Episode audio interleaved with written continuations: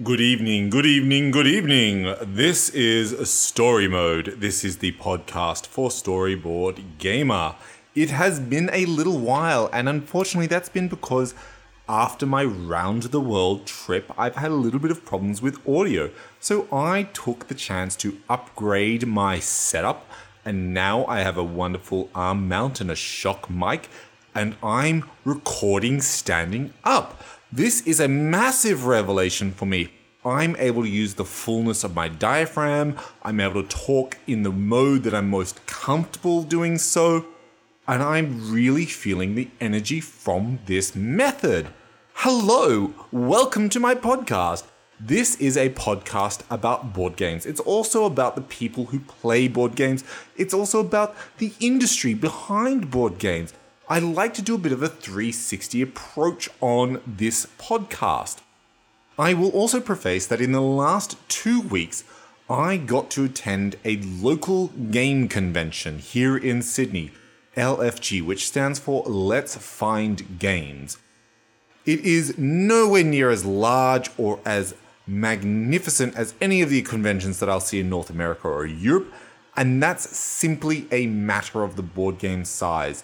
I am still digesting my thoughts on that convention, largely because my experiences got shifted very strongly into the free play area rather than the stall area. And I still need to think about my opinions on that, and I want to have a conversation with the organizers.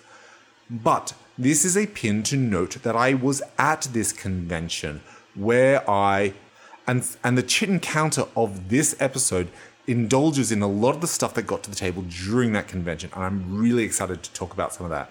So anyway, I'm just gonna get back into it. I'm gonna I've got a lot of things I want to talk about, but I'm just gonna sort of focus on a few things this episode. We have a retail experience about what happens at the very end of the shopping hours.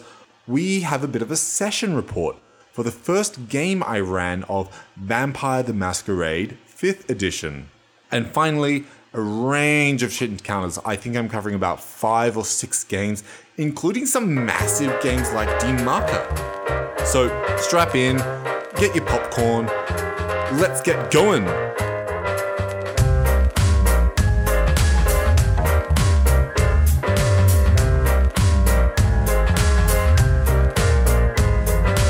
Today's section on retail has been brought to you by a bit of a conversation that happened on one of the Facebook forums. You know, this is where I usually get my fodder for conversation, but let's get going. So, the question revolves around what is the appropriate conduct by staff for customers when they come in at the very last moment of business hours. We're talking people who come not within the last 10 minutes, but they're coming in at one or two minutes just before close. Now, there is some kind of give and take on this. There's a little bit of reciprocity here. We, as staff, expect that you, as a customer, will resolve your business in a timely manner. And you, as customer, are going to expect that we will give you a little bit of courtesy in extending you some service beyond the functional hours of the store. Part of that give and take, though, revolves around the fact that there's a lot of work to be done to close the store down. And I'm talking about cashing up the till, sorting out the shelves, making stuff is making sure stuff is restocked. So it's not just pack up and go. And I don't think anyone really expects that shutting down a store is as simple as clicking off the lights.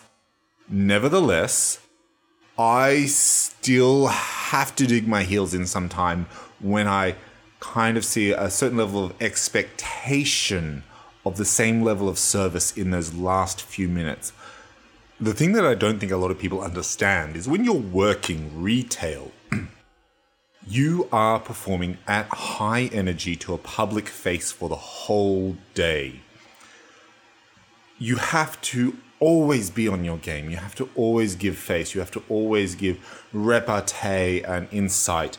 And that takes a lot of psychological energy. So when you come in at the very last moments of the workday, that's when we are the most exhausted from just the travails of work. Hmm. That's a bilingual pun for those of you who don't know it. But Give us a little bit of forgiveness, give us a little bit of latitude. That's all I ask. We have to try and draw upon dry well springs at that point and give you service. However, there comes a limit. And it is always a very careful negotiation to try and tiptoe around that push and pull of how do I get you to leave the store so that we can leave at a reasonable time? Yes, there is some expectation that people who work retail are going to have a little bit of overlap from that closing time, and there is that buffer window. But when you're in the store, that buffer keeps pushing out and out and out. There is only so many things I can do within the store while you're there before I have to physically close and wait for you. In general, I do a couple of things to sort of manage expectations because ultimately, if you are able to manage expectations when it comes to the end of business days, you're able to sort of deal with people a lot better. So, just simple things like advising people who are in the store that we'll be closing in a couple of minutes, uh, asking if them, asking people who are coming into the store if there's anything we can do because we are closing shortly, and just getting people to sort of be aware of what can what kind of service can be delivered at that point. And most people are reasonable. I don't think in the many years of working retail I've ever had a person who's come in and demanded my time at that point. And I think most people would forgive me if I literally dug my heels in and just denied them service. But that path lies madness down that path lies bad reviews and poor experiences and whatever. And I can certainly tell you, in the periods of time where I've had those weak periods of facing energy for the public, that's when I might say something or might give you just. I'm very good at sassing people. And when I'm at that point in my energy level, that's what comes out. So you get my bitchy resting face, which is magnificent in its severity. And you get my back of the hand compliments because I can't help myself sometimes with that snark. But by and large, if you look at the reviews of the store's performance, you'll see there is a very good upward trend of positive reviews. There's a very good commentary on the service provided at our store. So I take it with a grain of salt this has been a long meandering plea for the public to just sort of be aware of what that end of day closing fiasco is like for us poor retail staff. I thank you very much for listening to this complaint from my perspective, and, and hopefully we can find some kind of way to meet it in the middle.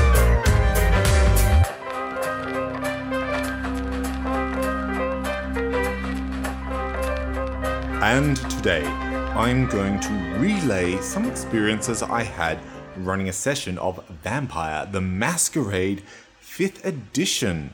Now, I was very fortunate enough to have encountered a little cluster of university students who were very kind to, in principle, sit down and run a couple of sessions with me. They were looking to get into Masquerade, and I offered to run a campaign, or a little campaign for them.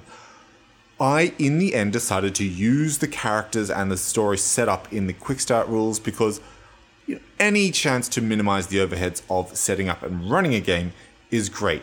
Now, unfortunately, this group fell to the usual shenanigans that typically falls role playing groups, in that university started back up and they realized they just did not have the time or wherewithal to commit to an ongoing campaign. But that being said, I still managed to run a complete episode and I learnt a lot from it. There was a couple of things that were very different from what I perceived to exist as per my read of the rules, as per what happened when the rules hit the table. I think perhaps my biggest departure was observing the hunger mechanism. Now, for those of you who aren't aware, the hunger mechanism is a new dynamic of how vampire levels of hunger grows and compels them towards destructive types of activities. In older versions of Vampire, either Masquerade or Requiem, vampires typically drank blood, and this was measured in a form of uh, vitae.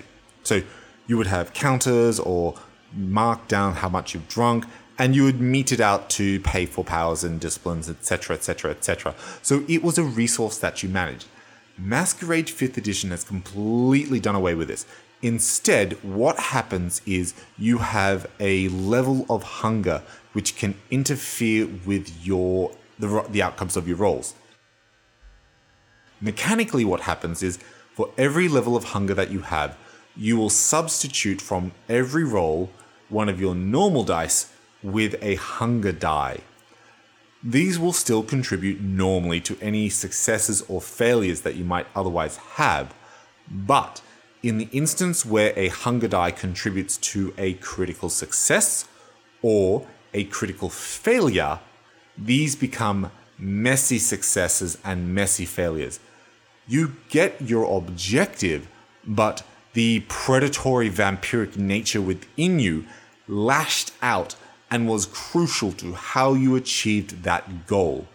One of the examples given in the book is you're wanting to subdue an antagonist, and through a messy success, you subdue them by ripping out their throat. So you kind of get the idea of how this plays out. One of the things that was not abundantly clear to me until I put these quick start rules into play was that you cannot remove that last level of hunger unless you completely drain a human being. And this is important because doing so obviously kills them, which means for the most part of the game, you are carrying around with you a level of hunger, and this sits there waiting, cautious, careful, always there as a little bit of risk. And interestingly enough, the larger your dice pool, i.e., the greater the chance you have a success, there is a small upward trend towards a greater chance of them being messy successes. So, this gives you a reason to pause and second guess your approach to a lot of physical roles because it's always there, always nipping at the edges of your activity. And certainly, one of the comments that I saw online that was complaining about this was that it just seemed to constantly lead to critic messy that it just constantly led to messy successes because of how because it was reasonably plausible for this to happen. And I think that person forgot one of the other crucial rules. You are able to spend willpower to re roll dice that aren't hunger dice, and you can even do this on a die that is part of a critical success so I think the assumption is that as you encounter these potentially messy successes, you will burn willpower to reroll and hopefully mitigate them. There will, of course, be instances where messy successes happen as a result of more than one hunger die. Those are definitely rarer, in which case you can't do anything about them anyway. Or you will just simply run out of willpower. And thematically, this makes a lot of sense to me. I really like that idea of willpower as being a resource to hold the beast at bay. In our game, we saw a fantastic messy critical, and it was the consequence of a feeding scene. We had a character whose feeding method was as a siren, and that meant seducing a mortal and therefore feeding on them. Of course, the character chose to go to the lowest dive in the city and uh, target the most susceptible person there. And I filled the encounter with various descriptions of lecherous overtones from this person, and the player understandably was reasonably uncomfortable with it. When the messy success happened on the feeding scene, we let it roll. And the player and I will not forget this, said, I poke out his eyes for staring at me. And that's great. As these words come out of my mouth, it's particularly hilarious to sort of think I'm lauding this horrific encounter, but that's exactly the kind of dynamic and experience that you want to get out of a Vampire. So I really commend the hunger mechanism. It is succinct and Masquerade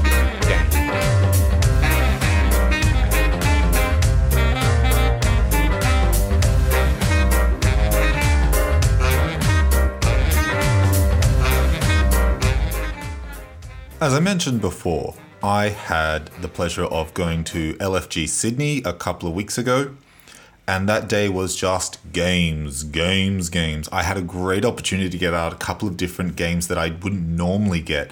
I was able to play Die Macher for the first time.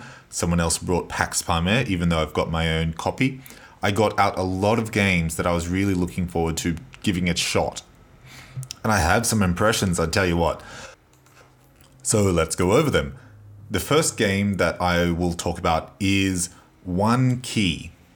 One Key is a new parlor game which is about visual associations.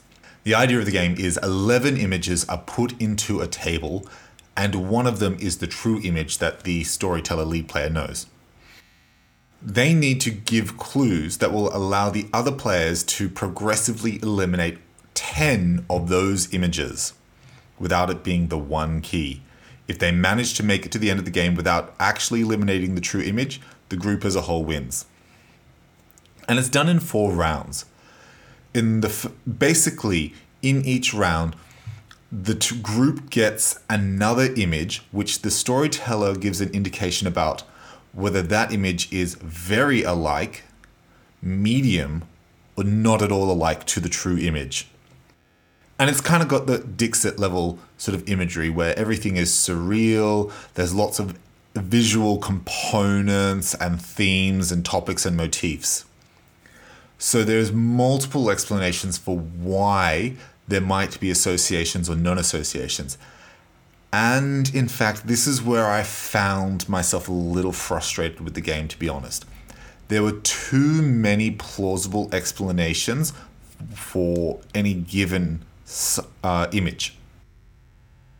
And there wasn't enough sort of internal logic. It's just one of those ones where you have to know how each other thinks, more so than I found in other sort of visually clued games. It was a very interesting concept, and I think the execution was intriguing, but the visual elements were very, very particular, and that created that kind of experience for me.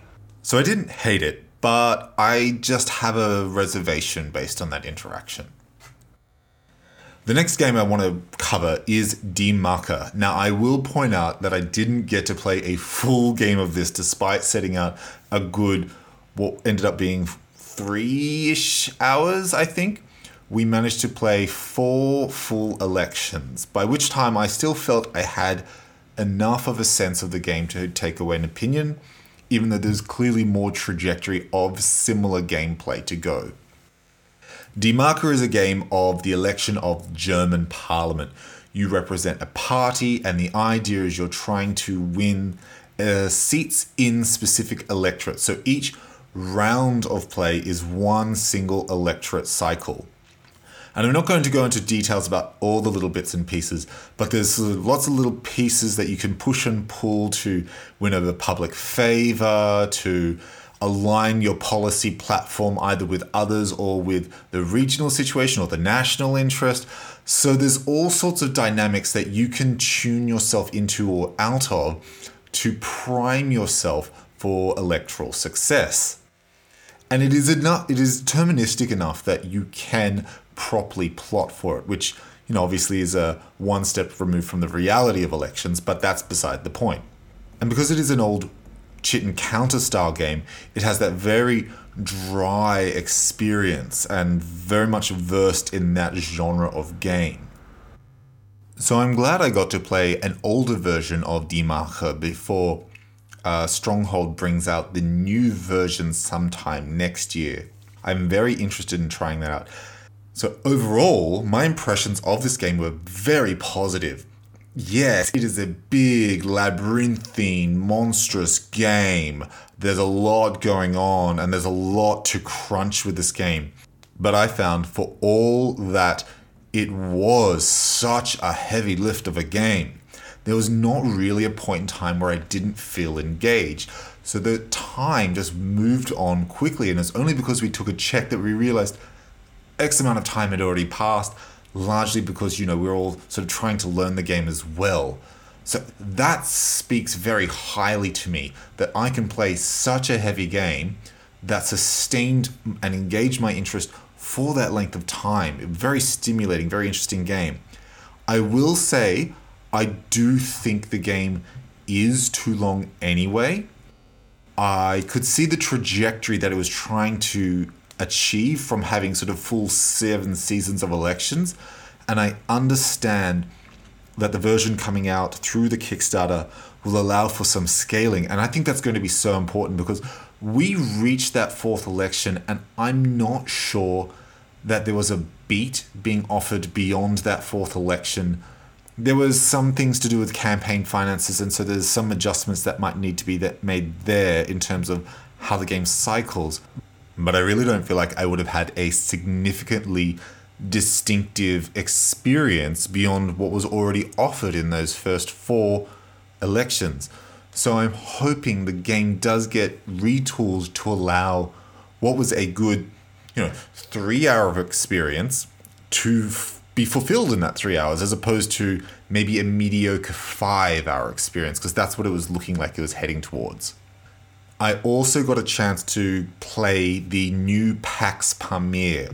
Now, this is a particularly interesting game for me because if you are aware of the editorials that I've sometimes written. One of the most well read editorials that I wrote was in response to something within the first edition of Pax Pamir, where Phil Eklund effectively wrote a love letter to colonialism and its impact upon the world. I basically took Phil Eklund's argument to task, having deep seated reservations for his points. I didn't think they were particularly strongly put or articulated either. And I say this as someone whose academic background is international relations and global politics. So, you know, I like to think I have something legitimate to say on the topic.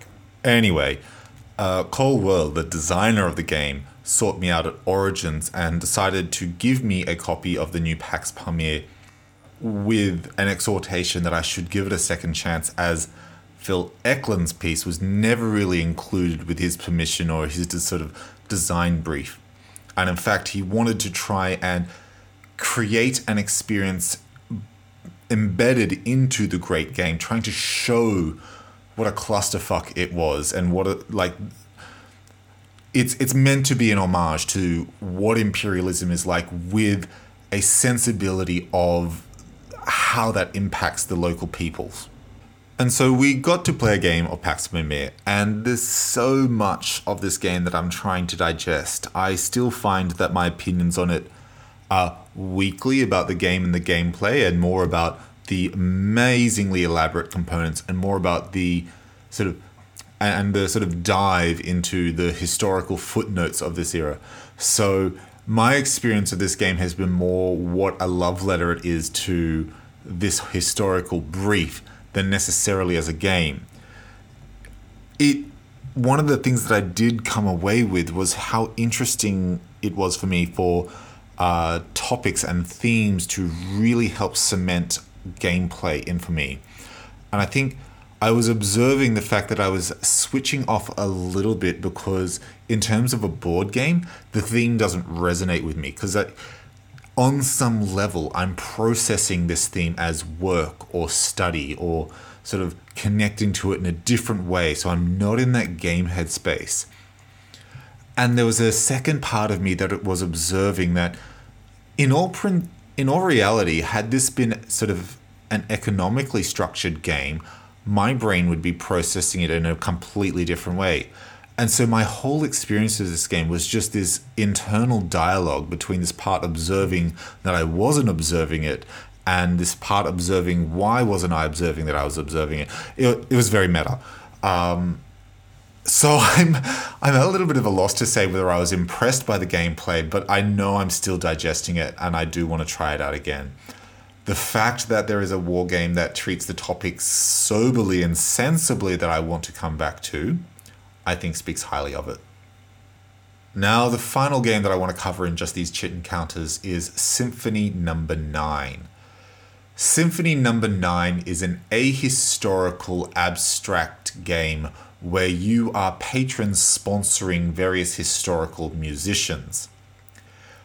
Realistically, you're wanting to be the person, it's a bit of an area control game where you're trying to acquire cubes and have the patronage of particular composers. But then at the end of the game, the composers that you have are particular scoring mechanisms. And so there's a lot of sort of little interlocking pieces that inform your majority control. And I guess the fact that it sounds very obscure and weird and without any kind of clarity is really my takeaway on this game, to be honest. I kind of liked it, you know, I, I got to sort of get a sense of what it was about, and I saw kind of clever mechanisms here and there, but the game wasn't telling me that story. I was sort of sitting there going, I understand what I'm doing and kind of how it's meant to get me points and objectives. And it just felt like the theme was sitting at odds with the kind of logic that I was trying to do. So, you know, there's, I'm wanting to sponsor musicians and make great works of art and profit from it. But mechanically, I'm trying to put money on cubes and sort of see what other people are doing and try to have the best and think forward. It's intricate, but I don't think the intricacy gave me a unique defining experience. I didn't walk away from the game going, I've had this wonderful session talking, uh, sponsoring musicians and helping compose symphony. I walked away going, I've had a bit of a brain box burn where I thought about which cubes to pick up. And if I'm thinking more about the cubes, then I'm really not thinking about the game. And yeah, look, it, it didn't leave a bad impression upon me. Like, I, I had fun. I probably not going to seek it out again myself to be honest despite the pretty colors and i really really wanted to like it because it's got this wonderful almost rainbow palette almost and that's a sin I, uh, brown is not part of the rainbow they know that but i'm being finicky Still, I I was very happy to see a game that was about composition and music and symphonies as opposed to so many of the other topics that get done to death. I just wish that the theme was something that translated more coherently into the gameplay, and unfortunately, it did not for me.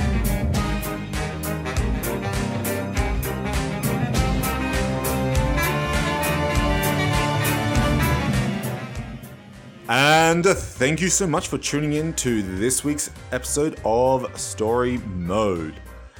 This is just my usual cleanup of the episode. I would love if you would support me. I have set it up now so that you can find me as Storyboard Gamer on every single platform that I'm on. If you're on Facebook, if you're on Twitter, if you're on Instagram, if you are on YouTube, if you're on Board Game Geek, if you're on iTunes, just search for Storyboard Gamer and you will find me. If you're on Patreon and you want to give me some money, you can find me that way. But that has been a lot to deal with, so until next time, good night.